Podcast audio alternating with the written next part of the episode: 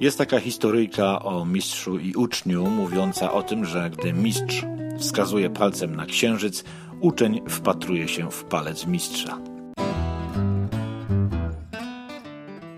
Cześć, nazywam się Paweł Kosiński i cieszę się, że mogę trochę pogadać. Tym razem będzie to wersja audio mojego wpisu pod tytułem Palec Mistrza. Zapraszam. Naszym mistrzem wskazującym kierunek, drogę, wiedzę może być drugi człowiek, może nim być również każde wydarzenie z naszego codziennego życia. Mistrz jest źródłem wiedzy i swoistym znakiem drogowym. Gdy jesteśmy poszukującymi, czyli poszukujemy sposobu i formy zaistnienia, ekspresji, odczuwamy silną potrzebę bycia, podkreślania swojego istnienia, patrz Facebook, Instagram, Twitter i inne media społecznościowe, czy też mamy pragnienie zmiany sytuacji, w której się znajdujemy, na przykład w relacji z drugim człowiekiem, stanu zdrowia, sytuacji finansowej, stylu życia, to poszukujemy rozwiązań. Jesteśmy otwarci na wszelkie wskazówki. Jednak, zakładam, że zgodzisz się ze mną, są wśród nas tacy, którzy nie interesują się rozwiązaniami, a jedynie szukają kogoś, kto rozwiąże ich sytuację za nich. Lub też czekają, aż ta sytuacja rozwiąże się sama. Wypatrują oni swojego mistrza, a gdy go znajdą, podziwiają go, wielbią go, składają mu pokłony, z nadzieją, że właśnie on sam będzie ich wybawicielem. Zmieni ich sytuację, a najlepiej wszystko zrobi sam za nich. Wpatrują się biernie w mistrza i jego palec, nie próbując uświadomić sobie, na co i po co mistrz wskazuje. Umówmy się, że tych, którzy wskazują na siebie samych, nie uważamy za mistrzów czy też mędrców. Pozwolę sobie na odrobinę wariacji w związku z tematem mistrza i ucznia i jestem przekonany, że również Ty masz swoich mistrzów. Jeżeli już wymieniam w tym wpisie kogoś konkretnego, na którego wiedzę i wskazania staram się zwrócić Twoją uwagę, to jedynie po to, aby ułatwić Ci dostęp do tych wskazań, jeśli uznasz to za wartościowe.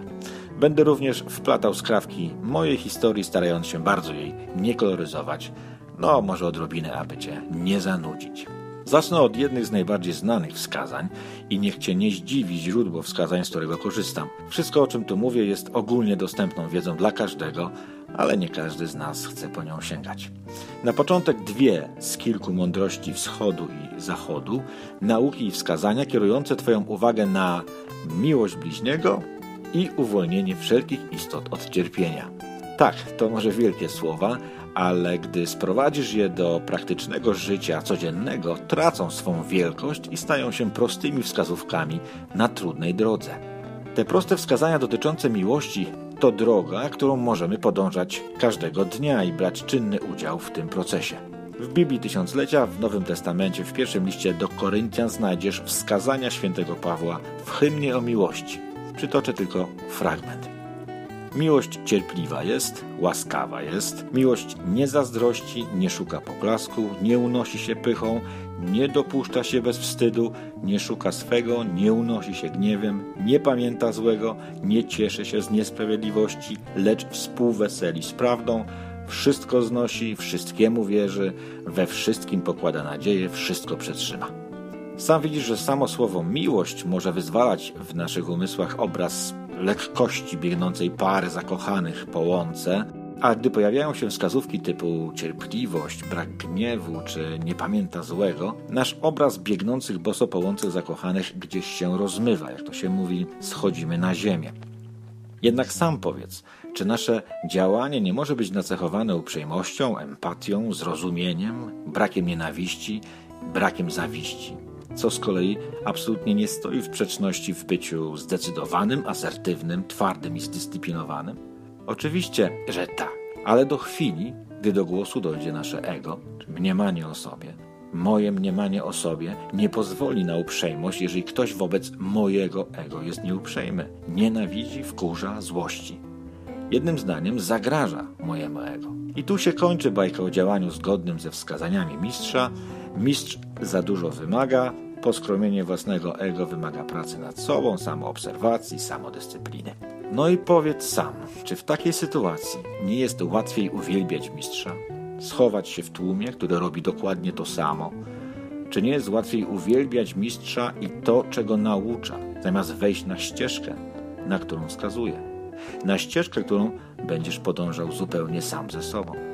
Często słyszy się stwierdzenie święte słowa. Otóż jestem przekonany, że to nie słowa są święte, ale to, na co one wskazują. Druga z wielkich mądrości to cztery szlachetne prawdy wskazania Buddy. Wszystko, co uwarunkowane jest cierpieniem, cierpienie ma swoją przyczynę, istnieje koniec cierpienia, istnieje droga, która prowadzi do końca cierpienia. I znowu droga i samotne podążanie według wskazań i nauk prowadzących do wyzbycia się uwarunkowań. Mowa tu o psychicznym uwarunkowaniu. I znowu nikt z zewnątrz za nas tego nie zrobi. To ty masz wejść i podążać drogą prowadzącą do uwolnienia cię od uwarunkowań i poprzez własne doświadczenia wskazywać drogę innym. No i powiedz sam, czy nie jest łatwiej uwielbiać mistrza, schować się w tłumie, który robi dokładnie to samo? Ba, postawić sobie posążek lub obraz, aby nie zapomnieć. Tak, na pewno mistrz wskazywał, zrób mi zdjęcie i powieść mi na ścianie.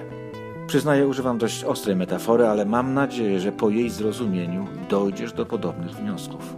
Trzecie wskazania są całkiem przyziemne, a mianowicie realizuj się w działaniu. Autor nieznany. Gdy rozpocząłem realizację nowego projektu od zera, to otrzymałem wskazówki, jaką wiedzę mam przyswoić, jakie umiejętności nabyć i nawet w jaki sposób to wszystko wdrożyć w życie. Praktyka krok po kroku. Mistrz, źródło wiedzy i doświadczeń, wskazuje drogę. Inni prowadzący liderzy pokazują, że można. I wtedy, gdy zdałem sobie sprawę z tego, że jestem sam ze sobą w działaniu, poczułem, jak łatwo zatrzymać się na podziwianiu liderów. Oni mogą, ja nie potrafię. Oni to lubią, ja jeszcze nie lubię. To chociaż będę im kibicował. Tak więc, zgłębiając wiedzę i postępując zgodnie ze wskazówkami, szybko okazało się, że przede wszystkim sam muszę stać się liderem własnych zachowań, sposobu myślenia i nastawienia do tego, co robię. Sam muszę stawić czoła lękom o moje ego, muszę nauczyć się znosić porażki, pokonywać lenistwo, odkładanie na później. Żaden mistrz nie zrobi tego, co do mnie należy. Żaden mistrz nie będzie znosił za mnie moich trudów. I teraz powiedz, czy nie jest wygodniej stanąć całkowicie z boku, zarówno mistrza, jak i nawet innych uczniów? Polubić to, co łatwe i przyjemne, nawet skomentować pouczająco tak trzymaj, przyglądając się z boku tym, którzy praktykują, działają w swoich życiowych projektach. Dlaczego tak się dzieje? Dlaczego pomimo trudów nie wchodzimy na drogę, która ostatecznie pozwala nam na ich pokonanie? Co wpływa, popycha nas do konkretnych działań, zachowań i co hamuje? Co to za siła sprawcza, która wpływa na podejmowanie decyzji o realizacji zamierzeń? Oczywiście, że nie wiemy, co to za siła, dlatego często umownie nazywamy to coś ją siłą życiową lub energią życia i snujemy przypuszczenia, skąd ona pochodzi. I właśnie poszukując kolejnych odpowiedzi, w pewne niedzielne popołudnie przesłuchałem i obejrzałem fragment warsztatu mistrza Zen linii świeckiej doktora Aleksandra Poraj-Żakieja. Nie jestem pewien, czy prawidłowo odmieniam to nazwisko. Link znajdziesz e, na blogu. Możesz obejrzeć ten wykład w oryginale. I oto co wyciągnąłem dla własnych potrzeb i dla potrzeb tego wpisu zgodnie z poziomem mojej świadomości.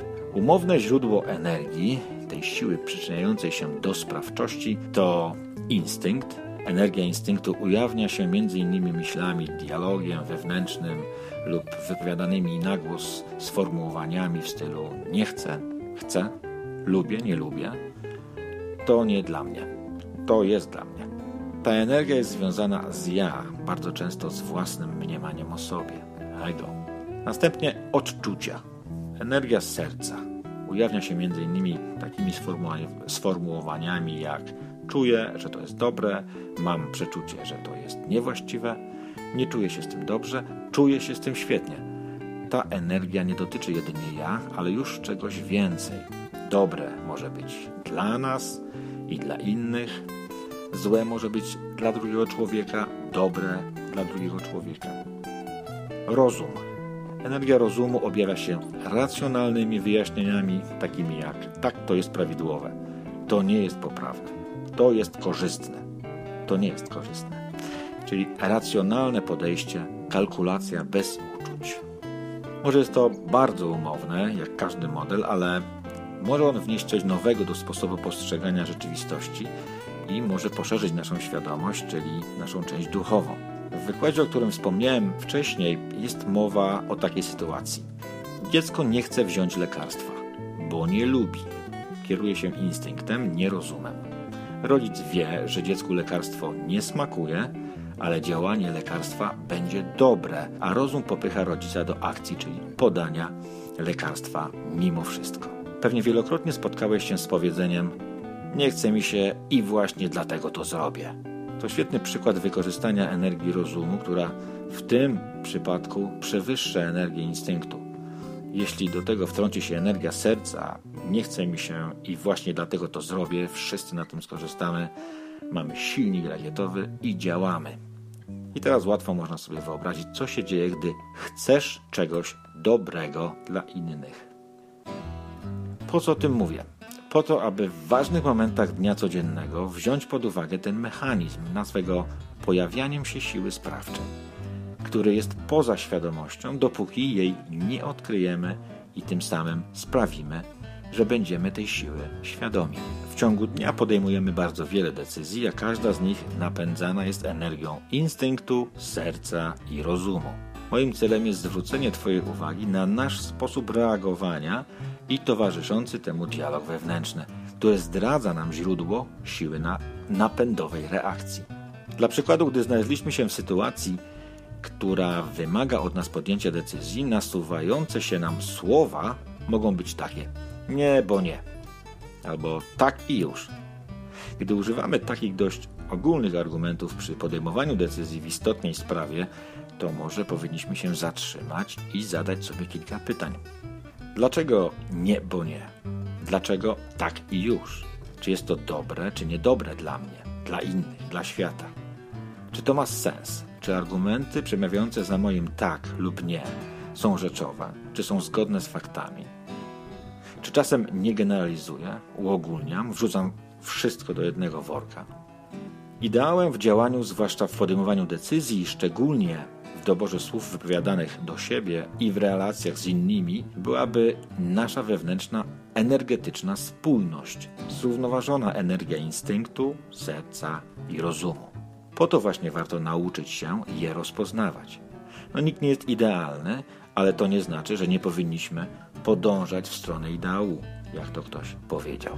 Na zakończenie tych rozważań, które nazywam wariacjami, termin z terminologii muzycznej podoba mi się dlatego, że wskazuje na samodzielną formę o dość swobodnej budowie, a liczba i rodzaj wariacji zależy od inwencji autora. Ok, na zakończenie. Jeżeli mistrz wskazuje m.in. na brak złości, to należałoby przede wszystkim uświadomić sobie własną złość, gniew, gdzie ten gniew dosłownie we mnie się znajduje, w której części ciała. Ten jeden z wielu świadomych zabiegów osłabia tę energię, siłę sprawczą. W następstwie tego słowa, jakie wypowiadamy do drugiej osoby, a nawet do siebie samych, będą inne w swej treści, barwie, bez ładunku emocjonalnego, a to może zmienić przyszłość.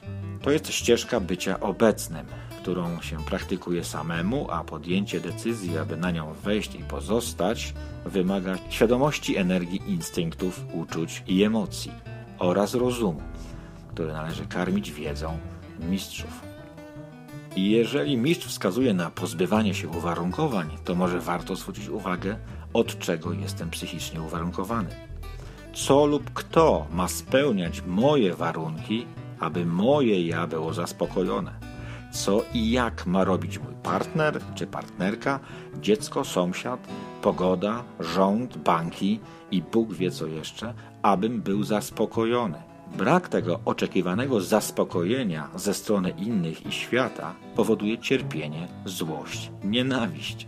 To jest ścieżka świadomości, wglądu w siebie, samoobserwacji, którą się podąża każdego dnia wiedzą o sobie zwiększamy odpowiedzialność za siebie, a tym samym odpowiedzialność relacji między ja inni, ja i świat.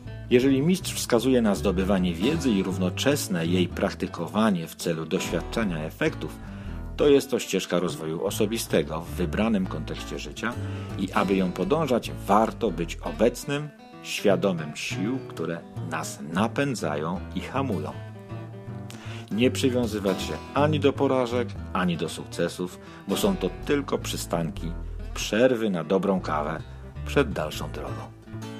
I właśnie tego wszystkiego i Tobie, i sobie życzę. Dziękuję za Twoją uwagę. Pozdrawiam. Cześć.